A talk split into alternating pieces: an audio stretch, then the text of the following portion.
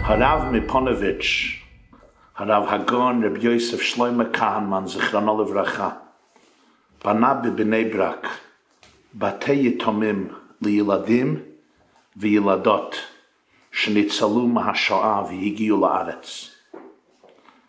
באחד מבתים אלה גדלו יתומות, ילדות מבלי אבא ומבלי אמא. יום אחד הגיע יהודי אל הרב כהנמן, הרב מפוניבז', וטענה בפיו. הוא אומר לו, תשמע כבוד הרב, הרי אסור לי, אני יהודי דתי, אסור לי להקשיב לקולות המנגינה של הבנות. והן גרות אצלי בסמיכות לבית שלי, ובליל שבת הן מנגנות בקול רם. זה ממש לא מתאים. בבקשה, תבקש מהן לא לנגן בעת הסעודה, שישוחחו ביניהן. למה צריכות לנגן? הרי אסור עליי להקשיב. הרב כהנמן אמר לו, תשמע, אתה מבקש ממני דבר רציני? דבר זה אני צריך ללך להתייעץ עם הגאון המפורסם מבני ברק, בעל החזון איש, רבי אברהם ישייה קרליץ, זכרונו לברכה. הגיע הרב כהנמן, הרב מפוניבז' של החזון איש. הוא מתחיל לספר לו את הדילמה שלו. הנה יש יתמות גדלות בהבית, בליל שבת סועדות יחד, ומתחילות לנגן. ומגיע השכן, והחזון איש מפסיק אותו באמצע הסיפור, ואומר לו, וואו, כמה מרגש לשמוע שהבנות האלה, יש כבר בהן שמחת החיים ולהט השבת והעליצות, שיכולות לשב יחד בליל שבת בצוותא ולחגוג את החיים, לנגן ביחד, לזמר, לשמוח יחד, לחייך, לצחוק, למצוא מחדש את השמחה בחיים. וואו, לאחרי כל הטראומה, כל הטרגדיות וכל הכאבים שבהם התייסרו, מה שהם עברו, לשמוע בשורה טובה כזו, זה ממש כמים קרים על נפש עייפה. הרב מפוניבז' כבר לא היה יכול להמשיך ולסיים את הסיפור ואת השאלה ההלכתית, מה יעשה עם הבנות. אני מספר לכם את הסיפור, כי השאלה היום היא, איך אני מעניק למישהו רגש של אמפתיה? איך אני מלמד אותך לחוות מישהו אחר? איך אני יכול להעניק לב למישהו שזה חסר אצלו קצת? היהודי הזה, שיהיה ברוך, ודאי כוונתו הייתה רצויה. מה היה חסר פה? היה איש טכניקה. מבחינה הלכתית הוא לא יכול להקשיב לבנות האלה מנגנות. בסדר, שילך לאחרי הסעודה לבית הכנסת, שישב שם עד שתיים בבוקר, שילמוד חזק ויחזור בעל הבית כשהילדות ישנות. אבל מה קורה כשחסר לב יהודי? איך אני מעביר את זה אליך? ואם אין לך את זה, האם יש לי אפשרות ללמד מישהו שיהיה לו לב? כי לפעמים כשחסר הלב היהודי הפועם, חסר הכל. והיום אני רוצה להגיש את השקפת התורה בעניין זה, כל כך נחוץ לדורנו ולתקופתנו.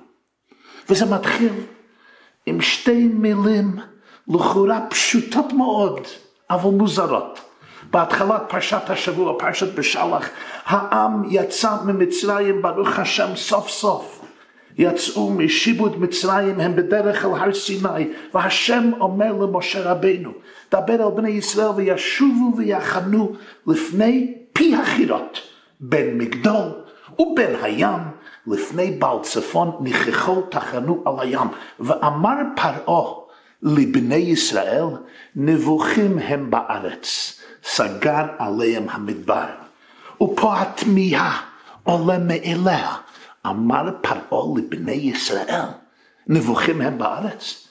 איך יכול פרעה להגיד לבני ישראל שהם טועים במדבר, אם הם כבר עזבו את ארץ מצרים? הם כבר לא נוכחים שמה שפרעה יכול לדבר עליהם. שלכן רש"י, המפרש הגדול רבינו שלמה יצחקי, אומר, לבני ישראל פה אין הכוונה שהוא יגיד את זה אל עם ישראל, הם כבר לא שמה. הפירוש הוא כאילו שנאמר ואמר פרעה על בני ישראל, על אודות בני ישראל. אבל אחד מהתרגומים והפירושים הכי מוקדמים על התורה זה תרגום יונתן בן עוזיאל. יונתן בן עוזיאל, שהוא היה אחד מהתנאים הגדולים שחי עשרות שנים לפני חורבן בית שני, תלמידו של הלל הזקן. ובתרגום יונתן בן עוזיאל יש פירוש אחר לגמרי. כותב התרגום יונסון, ואמר פרעה לבני ישראל, ויאמר פרעה לדתן ואווירם, בני ישראל, דאשתיירו במצרים, מטורפין הינון עמה בית ישראל. זה תרגום בארמית. הוא אומר שפירוש הדברים ואמר פרעה לבני ישראל זה כפשוטו ממש. פרעה ידבר לשני יהודים, דתן ואווירם, שבחרו להישאר במצרים גם לאחרי שכל העם יצא ביד רמה מגלות מצרים, נשארו שני יהודים דתן ואווירם במצרים.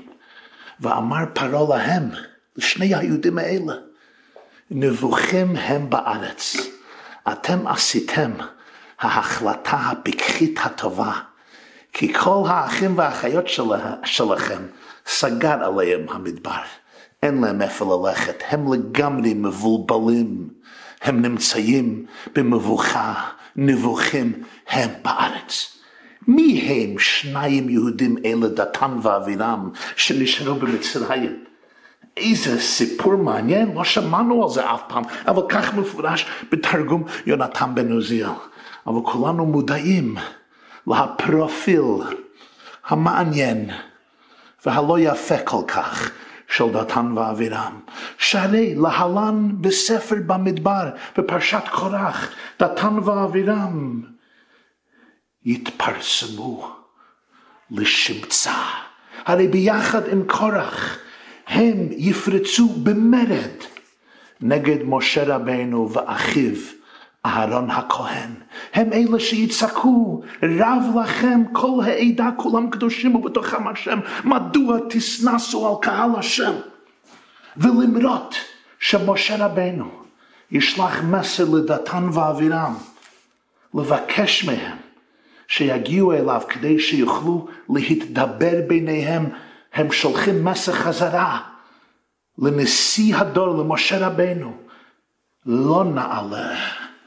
המעט קהל איתנו מארץ זבת חלב ודבש להמיתנו במדבר, כי ססתרר עלינו גם הסתרר. בואו תקשיבו למילים, המילים ארץ זבת חלב ודבש. הם משתמשים במילים האלה לתאר את הרומנטיקה של ארץ מצרים. אנחנו יודעים שארץ ישראל נקראת ארץ זבת חלב ודבש בתורה, אבל לא אצל דתן ואווירם, אצלם מצרים זה הארץ של זבת חלב ודבש. אתה הוצאת איתנו מארץ מפוארה ונחמדה כזו, העיני האנשים ההם תנקר, לא נעלה. אפילו משה, אם אתה תשלח העבדים שלך לנקר את עינינו, אנחנו לא נקייה אליך. פה רואים את העקשנות, את השנאה, את המלחמה של דתן ואווירם נגד משה רבנו. אבל באמת, מוריי ורבותיי, זה לא הפרופיל, זה לא הסיפור היחיד שאנחנו יודעים על דתן ואווירם. חכמינו זכרונם לברכה במדרש או במפרשי המקרא מראים מהדיוקים בהמילים שדתן ואווירם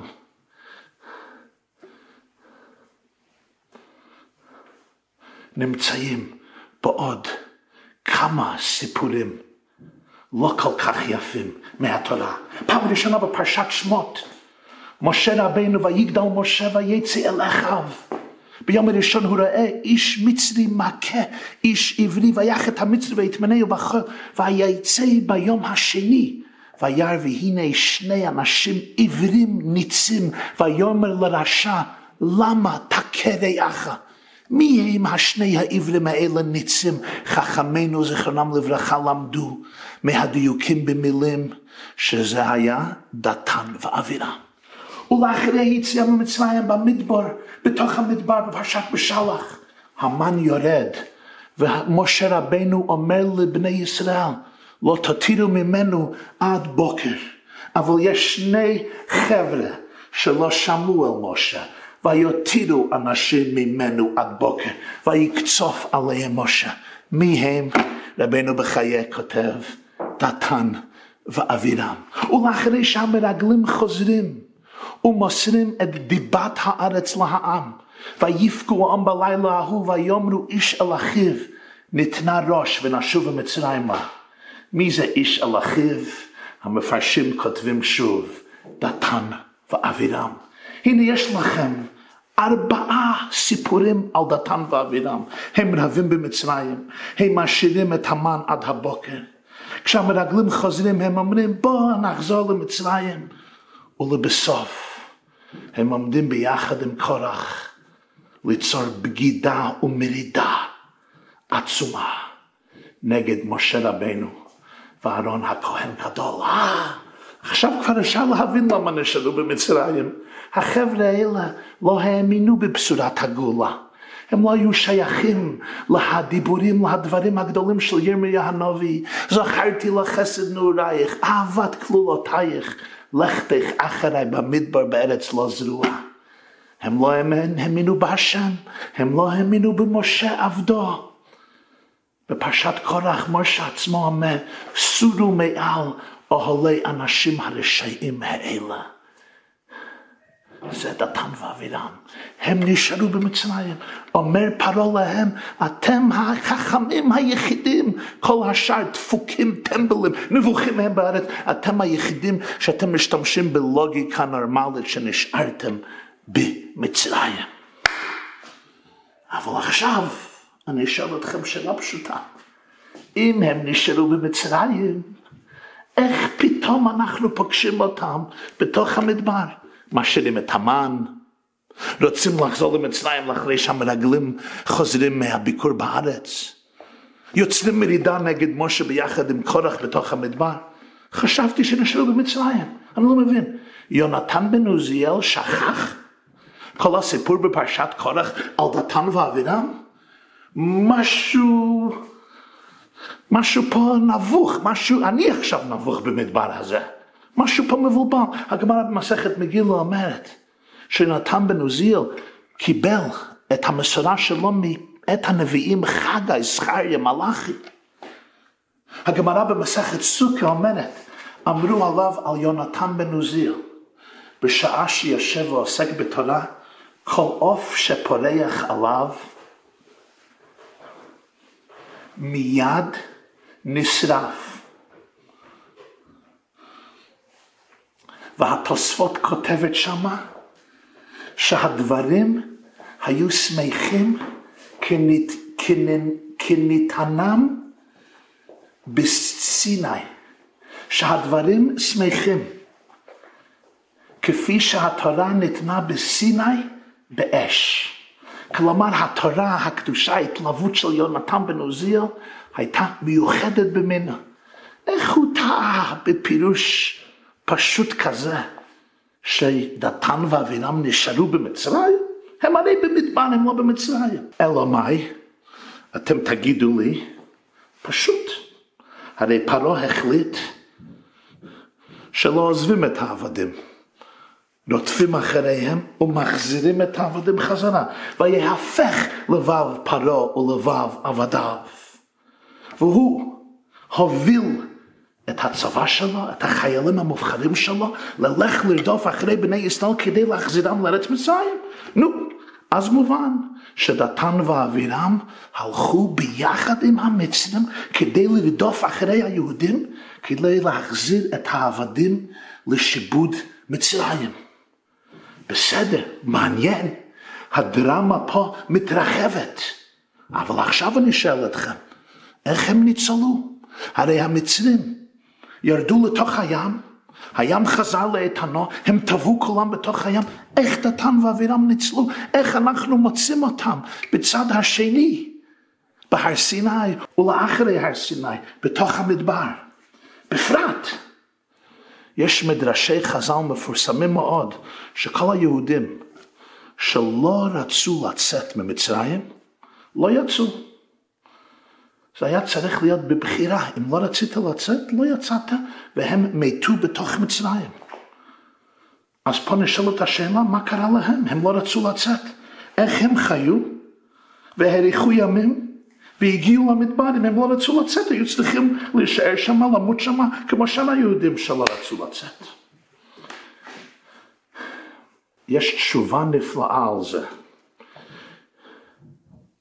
שמגיע מבית מדרשו של אחד מגדולי גאוני ליטא.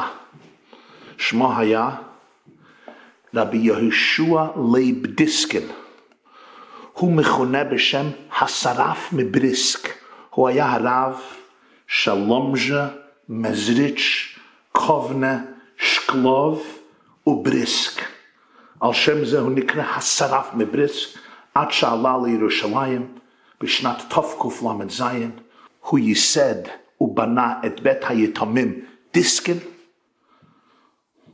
הוא היה ידוע בתור רבה הדגול של קהילת האשכנזים בירושלים וכאחד מגאוני הדור. הוא נפטר בירושלים בשנת תקנ"ח. בחידושי רבי יהושע לייב דיסקין זכרונו לברכה על התורה, בסוף פרשת שמות, הוא מעניק לנו את התמונה הכוללת, והוא אומר, יש ארבעה סיפורים על דתן ואווירם שדיברנו עליהם, אבל יש עוד סיפור אחד, סיפור חמישי, בעצם הסיפור הראשון בתורה עליהם, וכשמתבוננים בסיפור הזה, אז הכל מובן בהחלט. מה הסיפור הראשון? על זה חוזרים לסוף פרשת שמות. משה רבינו מגיע לפרעה ותובע ממנו לשחרר את העבדים. פרעה אומר, נרפים, אתם נרפים, אתם כולם עצלנים, לכן יש לכם זמן ואנרגיה לחשוב על שחרור וחירות. אם אתם היו עובדים יותר קשה, לא הייתם חושבים על הזיות ודמיונות כאלו לצאת לחירות. והוא מאמיס על העבדים לחץ הרבה יותר גדול וכבד. עד כדי כך ששוטרי בני ישראל, שנוקסי פרעה, הקצינים, הגנרלים של פרעה, היו אחראים והם מינו שוטרים מבני ישראל כדי להיות אחראי על כל העבדים, שיעשו את העבודה שלהם באופן מסודר ושיגמרו כל יום מה שהם צריכים לגמור, תוכן לבנים תיתנו. ויוכו שוטרי בני ישראל. השוטרים האלה קיבלו מכות רצח. למה? כי לא היה להם לב לכפות על העבדים לעבוד כל כך קשה, לא רק ליצור לבנים כל יום, לבנים במספר עצום, אלא גם לטייל בכל ארץ מצרים, למצוא קש וטבן להכניס בתוך הלבנים וליצור אותו מספר של לבנים מדי יום ביום. אז לכן הם הוכו, קיבלו מכות גדולות, כי ריחמו על האחים שלהם, על בני ישראל. והתורה מספרת שכשמשה ואהרון יצאו מאת פני פרעה, ויפגעו את משה ואת אהרון ניצבים לקראתם ויאמרו עליהם, ירא השם עליכם וישפוט, אשר הבאשתם את ריחנו בעיני פרעה, בעיני עבדיו, לתת חרב בידם להרגנו. מי היו השטנים האלה שצעקו על משה ועל אהרון, למה הבאשתם את ריחנו בעיני פרעה? לפני שהגעתם היה מספיק קשה, אבל שרדנו. עכשיו הסיפור גמור. פרעה ירצח את כולנו. מי היו השטנים האלה? רש"י כותב בשם המדרש, ניחשתם, דתן ואווירם. אה, אומר לנו רבי יהושע לייב דיסקין, תשמעו טוב, דתן ואווירם לא היו צדיקים בלשון המעטה. הם היו מהלוחמים הגדולים נגד משה רבנו, נגד אלוקי ישראל, נגד תורת ישראל. אבל הם קיבלו מכות כדי להציל יהודי, יהודים אחרים מעינויים קשים המשברים את הגוף. הם יהודים שלא האמינו באלוקים, לא האמינו בבשורת הגאולה, לא האמינו ביעד עם ישראל, לא האמינו בייעוד ותפקיד עם ישראל בהוציאך את העם ממצרים, תעבדון את האלוקים על ההר הזה. אבל מה? הם לא היו מנוכרים לגורל העם. הם היו רחוקים מלהיות צדיקים, אבל הלב שלהם בער באהבת האומה, באהבת ישראל, באהבת העם. הם לא היו יכולים לראות ולהסתכל על צרת בני ישראל.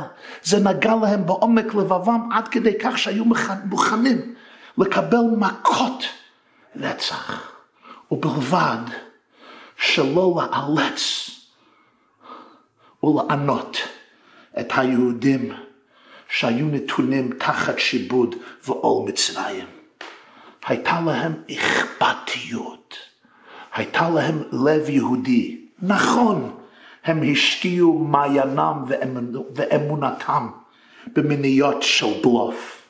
נכון, הם רצו להישאר במצרים, בשבילם זה היה הגן עדן, ארץ זבת חלב ודבש.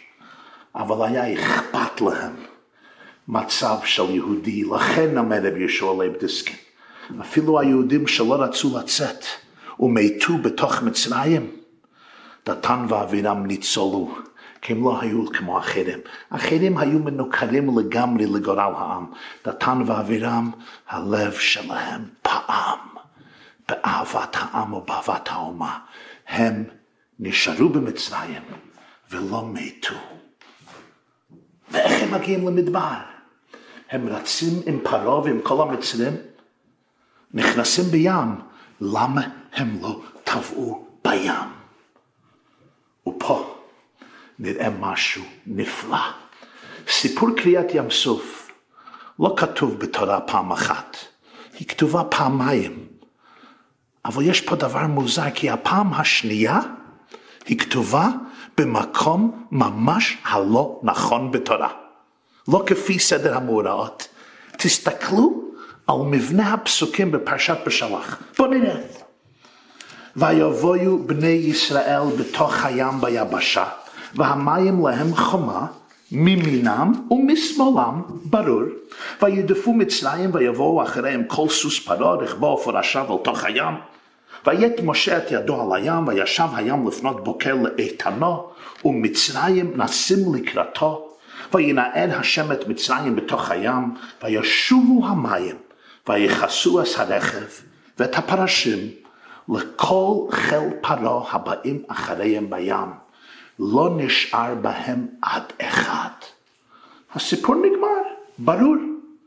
ויבואו בני ישראל בתוך הים ביבשה, המים להם חומה. היהודים עברו, אחר כך המצרים רצים אחריהם והם גם נכנסים לתוך הים שנעשה יבשה. ומה קורה? המים חוזרים למצבם הרגיל, וכל המצרים מתבאים, לא נשאר עד אחד. נגמר הסיפור הנפלא של קריאת ים סוף. פה, ממש פה, חוזרת התורה לספר עוד הפעם על דבר שלא צריך להיכתוב כאן, להיכתב כאן. ובני ישראל הלכו ביבשה בתוך הים, והמים להם חומה מימינם ומשמאלם. סליחה, בני ישראל כבר הלכו בתוך הים הרבה לפני זה. אתה כבר גמרת לספר לי שהמצרים נכנסו, המים חזרו למקומם הרגיל והם כולם נדבו. למה אתה חוזר עכשיו לספר משהו שקרה קודם? ובני ישראל הלכו ביבשה בתוך הים במים להם חמם אינם ושמאלם. זה כבר קרה כבר לפני זה. אומר בעל הבאר מים חיים, משהו נפלא, ואני מצטט את המילים שלו. הוא אומר, מי זה בני ישראל הלכו ביבשה בתוך הים? מיעוט רבים שניים. בני ישראל הכוונה שני יהודים. על שניים מישראל בלבד נקרא הים, והם דתן ואווירם, שאמרו חז"ל שנשארו ונקרא עליהם הים לבד. וגם רבי יהושע לייב דיסקין, הסרף מבריסק, התלמיד שלו כותב, שמעתי בשם אדוננו מורנו ורבנו רבי דיסקין, שכתוב במדרש שהים נקרא לפניהם. כלומר, לאחרי שישראל עברו בתוך הים ביבשה והמים להם חמה, והמצרים רצים אל תוך היבשה כי רוצים לרדוף אחרי היהודים, מי נמצא בתוך ההמולה הזו? מי נמצא בקרב העם המצרי, החיילים המצרים שרודפים אחרי עם ישראל? מי? שני יהודים, דתן ואווירם, שנשארו עם פרעה במצרים ועכשיו רודפים אחרי היהודים, רוצים להחזיר אותם. המים חוזרים למקומם הרגיל, כל המצרים נטבעים, לא נשאר בהם עד אחד. עכשיו התורה אומרת, wait, תמתין. ובני ישראל הלכו ביבשה בתוך הים, והמים להם חמה ממינם ומשמאלם. היו שני יהודים שהייתה להם קריאת ים סוף מיוחדת, אינדיבידואלית, בלעדית, רק עבורם, שדתן ואווירם יעברו את הים, ינצלו ויעברו לצד השני, להצטרף אל אחיהם, העם הישראלי במדבר, ויצעדו איתם אל הר סיני, וכפי שרבי יהושע לייב כותב, יישארו איתם במשך ארבעים שנה במדבר, עד לסיפור קורח. אז יהיה הסוף הטרגי, כשהאדמה תבלעה את קורח ואת דתן ואווירם. זה לפי הפירוש של הסרף מבריסק, שסיפור קורח קרה בסוף ארבעים שנה במדבר. וואו, כל כך למה? איך זה קורה? למה זה קורה? תראו עוד דבר אחד. בפעם הראשונה כתוב, ויבואו בני ישראל בתוך הים ביבשה. פעם השנייה, ובני ישראל הלכו ביבשה בתוך הים. עכשיו אתם מבינים למה. פעם הראשונה באמת נכנסו לתוך הים, וזה נעשה יבשה. פעם השנייה נכנסו ליבשה, ביחד עם המצרים, אבל אחר כך זה נעשה ים, לכן הפסוק משנה את הלשון. פעם הראשונה כתוב חומה עם ווב, פעם השנייה חימה בלי ווב. כותבת המחילתה, כי המים היו מלאים חימה. למה רק בפעם השנייה ולא בפעם הראשונה? כי בפעם הראשונה נכנסו כל העם, אנשים, נשים וטף, שני, שלושה מיליון יהודים. בפעם השנייה זה היה רק עבור דתן ואווירם שלא היו צדיקים. המים גם היו בכעס ובקצב, המים להם חימה. למה אתה עושה נס כזה לדתן ואווירם? באמת למה היה נס כזה לדתן ואווירם? והסיבה היא בהירה ופשוטה, כי דתן ואווירם לא היו רשעים רגילים, הם היו רשעים עם לב יהודי חם ובוער. היה אכפת להם מצב של יהודי אחר, היו מוכנים לקבל מכות. הם לא היו מנוכרים לעם ישראל, הם בכו עם העם, היה להם אמפתיה, הם הזדהו עם עם ישראל, הם סבלו עם עם ישראל, הם הרגישו את הלחץ של כל ישראל, והיו כושוטרי בני ישראל, הם היו עושים כל מה שהיו יכולים עד כדי מסירות נפש, להציל יהודי אחר. על זה אומרת התורה, אתה ראוי לקריאת ים סוף מיוחדת. איזו הוראה נפלאה, מוריי ורבותיי, איך מסתכלים על יהודי שמסר ומוסר את נפשו להציל יהודי אחר. אם זה נכון לגבי דתן ואווירם, קל וחומר בן בנו של קל וחומר.